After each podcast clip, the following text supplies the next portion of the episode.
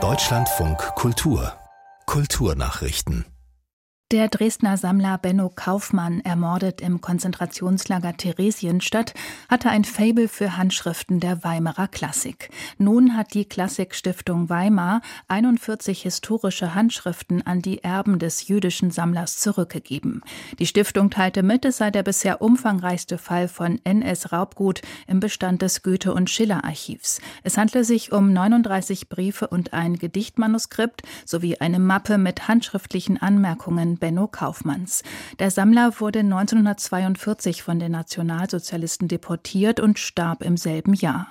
Das Goethe- und Schiller-Archiv sowie die Thüringische Landesbibliothek erwarben die Handschriften 1942 über einen Berliner Händler. Recherchen zufolge waren Kaufmanns Sammlungen durch die NS-Finanzbehörden beschlagnahmt worden.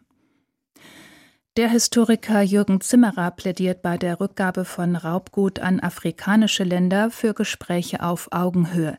Gestern war eine Studie bekannt geworden, der zufolge in europäischen Museen und Universitäten knapp 19.000 Gegenstände aus Namibia lagern. Das namibische Nationalmuseum beherberge dagegen nur etwa 1600 Objekte.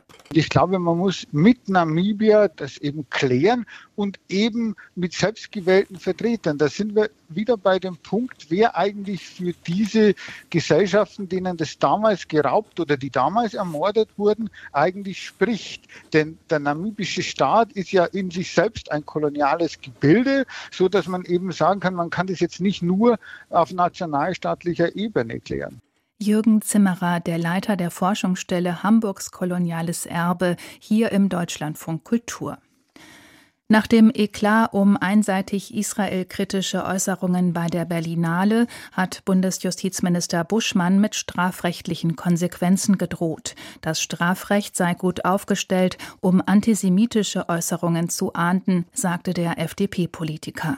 Konkret bezog er sich auf einen israelfeindlichen Instagram-Beitrag, der im Account einer Berlinale-Reihe veröffentlicht worden war. Dort war kurzzeitig die Parole Free Palestine from the River to the Sea zu sehen, die die Existenz des Staates Israel in Frage stellt. Nach Angaben der Berlinale war der Instagram-Kanal gehackt worden, die Posts seien sofort gelöscht worden und das Festival habe Strafanzeige gegen Unbekannt gestellt.